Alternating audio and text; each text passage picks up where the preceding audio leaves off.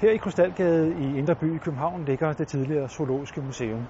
Det blev opført i 1870, og i 100 år var det rammen om Københavns Universitets zoologiske samlinger. Byggeriet blev igangsat i 1864, og i 1870 kunne kong Christian 9. indvide det.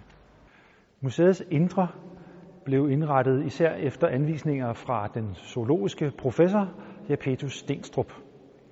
Han fik senere en byste foran øh, universitetets hovedbygning på Frueplads.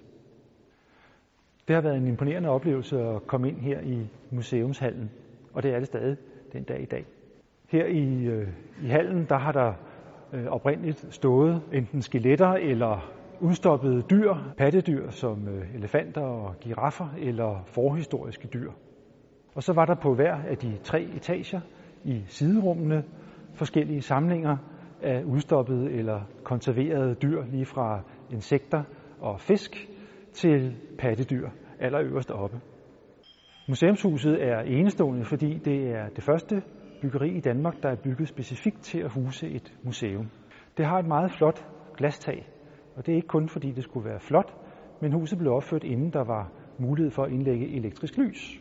Så det var simpelthen en praktisk funktion, at der skulle så meget dagslys som muligt ind i bygningen.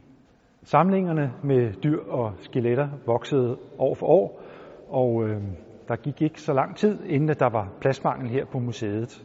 Noget af det, der fyldte rigtig meget, var samlingen af valskeletter. De blev stuet af vejen i en kælder under universitetets festsal. Man begyndte at diskutere at bygge et nyt museum, og i 1963 kunne Zoologisk Museum i den nye version åbne på Nørre Campus ved Fælledparken. Snart vil der være en ny ramme om de zoologiske samlinger, når de bliver en del af et nyt stort museum i Botanisk Have.